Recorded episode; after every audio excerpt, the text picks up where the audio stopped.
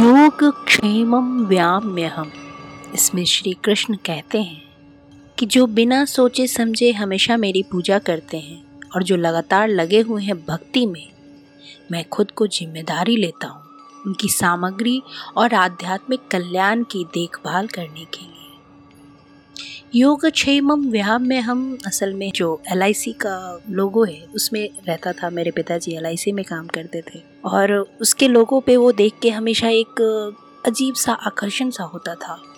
योग क्षेमम व्यायाम में हम, जिसमें एलआईसी भी कहता है कि आपकी सुरक्षा के लिए, आपकी रक्षा के लिए हम हमेशा आपके साथ हैं। कृष्ण से प्रेरित होकर के उन्होंने ऐसा कहा था कृष्ण कहते हैं कि जो भी भक्ति में तल्लीन होते हैं, जो भी भक्ति में लगे हुए होते हैं, कृष्ण उनकी हर हाल में हर तरीके से मदद करते हैं।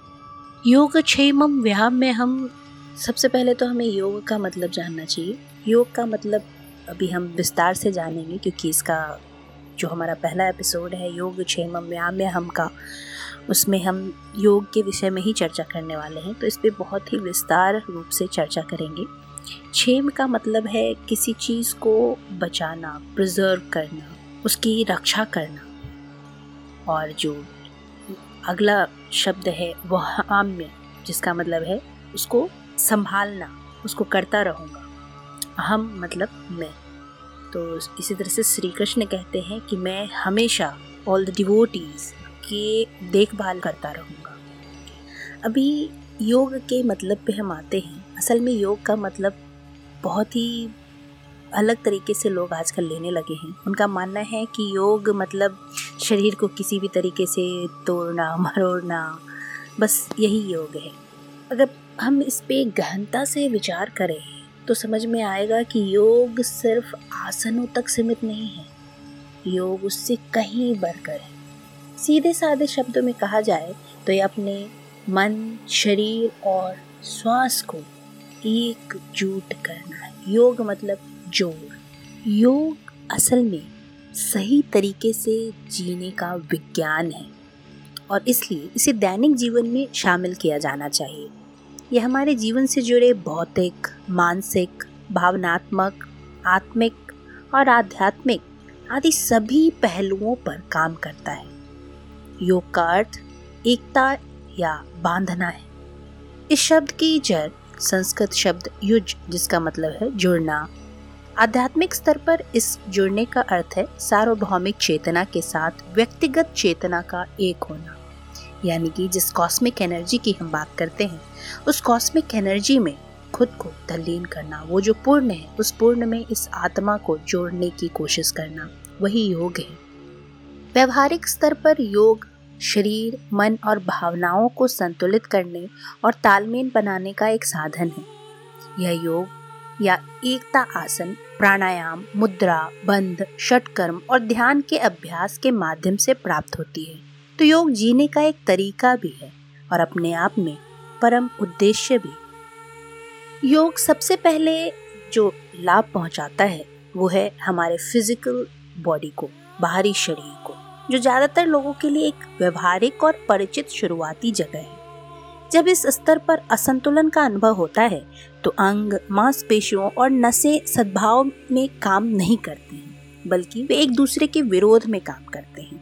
बाहरी शरीर के बाद योग मानसिक और भावनात्मक स्तरों पर काम करता है। रोज़मर्रा की ज़िंदगी के तनाव और बातचीत के परिणाम स्वरूप बहुत से लोग अनेक मानसिक परेशानियों से पीड़ित रहते हैं।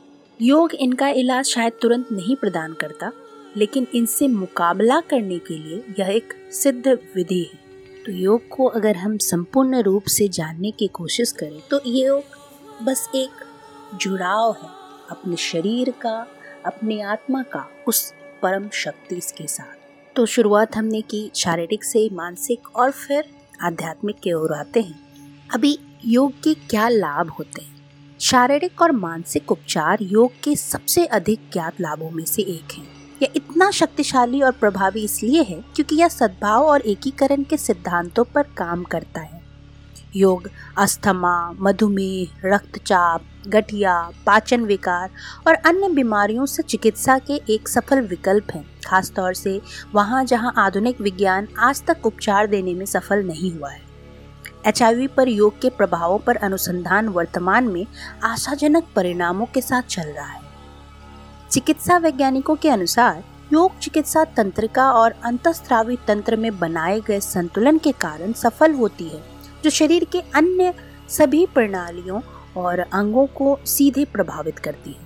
अधिकांश लोगों के लिए हालाँकि योग केवल तनावपूर्ण समाज में स्वास्थ्य बनाए रखने का मुख्य साधन है योग बुरी आदतों के प्रभाव को उलट देता है, जैसे कि सारे दिन कुर्सी पर बैठे रहना, मोबाइल फ़ोन को ज़्यादा इस्तेमाल करना, व्यायाम न करना, गलत खान पान रखना आदि। इनके अलावा योग के कई आध्यात्मिक लाभ भी हैं। इनका विवरण करना आसान नहीं है, क्योंकि यह आपको स्वयं योग अभ्यास करके हासिल और फिर महसूस करने पड़ेंगे। हर व्यक्ति को योग अलग रूप से लाभ पहुंचाता है। तो योग को अवश्य अपनाएँ और अपनी मानसिक, भौतिक, आत्मिक और आध्यात्मिक सेहत में सुधार लाएँ। योग के कुछ नियम हैं। अगर आप यह कुछ सरल नियमों का पालन करेंगे तो अवश्य योग अभ्यास का पूरा लाभ पाएँगे। सबसे पहले तो किसी गुरु के निर्देशन में योग का अभ्यास शुरू करें। सूर्योदय या सूर्यास्त के वक्त योग का सही समय है। योग करने से पहले स्नान ज़रूर करें। योग खाली पेट करें। योग करने से दो घंटे पहले कुछ न खाएँ।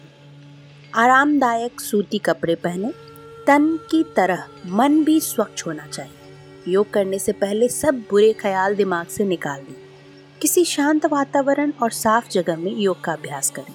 अपना पूरा ध्यान अपने योग अभ्यास पर ही केंद्रित रखें। योग अभ्यास धैर्य और दृढ़ता से करें। अपने शरीर के साथ ज़बरदस्ती बिल्कुल ना करें। धीरज रखें। योग के लाभ महसूस होने में वक्त लगता है। निरंतर योग अभ्यास जारी रखें। योग करने के 30 मिनट बाद तक कुछ न खाएँ, एक घंटे तक न नहाएँ। प्राणायाम हमेशा आसन अभ्यास करने के बाद करें। अगर कोई मेडिकल तकलीफ़ हो तो पहले डॉक्टर से ज़रूर सलाह लें। अगर तकलीफ़ बढ़ने लगे या कोई नई तकलीफ़ हो जाए तो तुरंत योग अभ्यास रोक दें।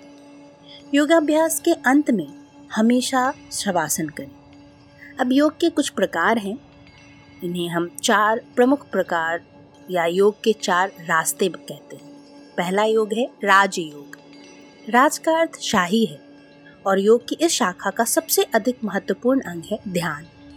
इस योग के आठ अंग हैं, जिस कारण से पतंजलि ने इसका नाम रखा था अष्टांग योग। इसे योग सूत्र में पतंजलि ने उल्लिखित किया है। यह आठ अंग इस प्रकार है। यम, शपथ लेना, नियम, आचरण या नियम का आत्म अनुशासन, आसन प्राणायाम जो कि श्वास नियंत्रण, प्रत्याहार, इंद्रियों का नियंत्रण, धारण, एकाग्रता, ध्यान, जिसको मेडिटेशन कहते हैं, और समाधि, परमानंद या अंतिम मुक्ति या मोक्ष की स्थिति। राजयोग आत्म विवेक और ध्यान करने के लिए तैयार व्यक्तियों को आकर्षित करता है। आसन राजयोग का सबसे प्रसिद्ध अंग है। यहाँ तक कि अधिकतर लोगों के लिए योग का अर्थ ही है आसन। किंतु आसन एक प्रकार के योग का सिर्फ़ एक हिस्सा है। योग आसन अभ्यास से कहीं ज़्यादा है। कर्म अगली शाखा कर्म योग या सेवा का मार्ग है और हम में से कोई भी इस मार्ग से नहीं बच सकता। कर्म योग का सिद्धांत यह है कि जो आज हम अनुभव करते हैं, वह हमारे कार्यों द्वारा अतीत में बनाया गया है। इस बारे में जागरूक होने से हम वर्तमान को अच्छा भविष्य बनाने का एक रास्ता बनाते हैं। जो हमें नकारात्मकता और स्वार्थ से बाध्य होने से मुक्त करता है। कर्म आत्म आरोही कार्रवाई का मार्ग है। जब भी हम अपना काम करते हैं और अपना जीवन निस्वार्थ रूप में जीते हैं और दूसरों की सेवा करते हैं, हम कर्म योग करते हैं। तीसरा है भक्ति योग। भक्ति योग भक्ति के मार्ग का वर्णन करता है। सभी के लिए सृष्टि में परमात्मा को देखकर भक्ति योग भावनाओं को नियंत्रित करने का सकारात्मक तरीका है। भक्ति का मार्ग हमें सभी के लिए स्वीकार्यता और सहिष्णुता पैदा करने का अवसर प्रदान करता है। चौथा है ज्ञान योग। अगर हम भक्ति को मन का योग मानते हैं तो ज्ञान योग बुद्धि का योग है। ऋषि या विद्वान का मार्ग है। इस पथ पर चलने के लिए योग के ग्रंथों और ग्रंथों के अध्ययन के माध्यम से बुद्धि के विकास की आवश्यकता होती है। ज्ञान योग को सबसे कठिन माना जाता है और साथ ही साथ सबसे प्रत्यक्ष इसमें गंभीर अध्ययन करना होता है और उन लोगों को आकर्षित करता है जो बौद्धिक रूप से इच्छुक हैं। योग की शुरुआत करने के लिए कुछ सुझाव हैं जो आप ध्यान रख सकते हैं। पहला, कि आप अपने योगाभ्यास को धैर्य और दृढ़ता के साथ करें। अगर आपके शरीर में लचीलापन कम है तो आपको शुरुआत में अधिकतर आसन करने में कठिनाई हो सकती है। अगर आप पहले पहले आसन ठीक से नहीं कर पा रहे हो तो चिंता न करें। सभी आसन दोहराव के साथ आसान हो जाएँगे। जिन मांसपेशियों और जोड़ों में खिंचाव कम है, वह अब धीरे धीरे लचीले हो जाएँगे। अपने शरीर के साथ जल्दबाजी या ज़बरदस्ती बिल्कुल ना करें। शुरुआत में आप सिर्फ़ वही आसन कर सकते हैं जो आप आसानी से कर पाएँ। बस इतना ध्यान रखिए कि आपकी श्वास लयबद्ध हो। शुरुआत में हमेशा दो आसन के बीच कुछ सेकंड के लिए आराम करें। दो आसन के बीच में विश्राम की अवधि अपनी शारीरिक ज़रूरत के हिसाब से तय करें। समय के साथ यह अवधि कम करें। आप अपने आप में और योग में विश्वास रखें। सकारात्मक सोच एक आदर्श योगाभ्यास की सच्ची साथी है। आपकी मानसिक दशा और दृष्टिकोण ही अंत में आपको योग से मिलने वाले तमाम फ़ायदे दिलाती है। तो करे रोग, रहे निरोग और निरंतर योग करें। योग का अभ्यास स्वयं भी करें और दूसरों को भी प्रेरित करें। धन्यवाद।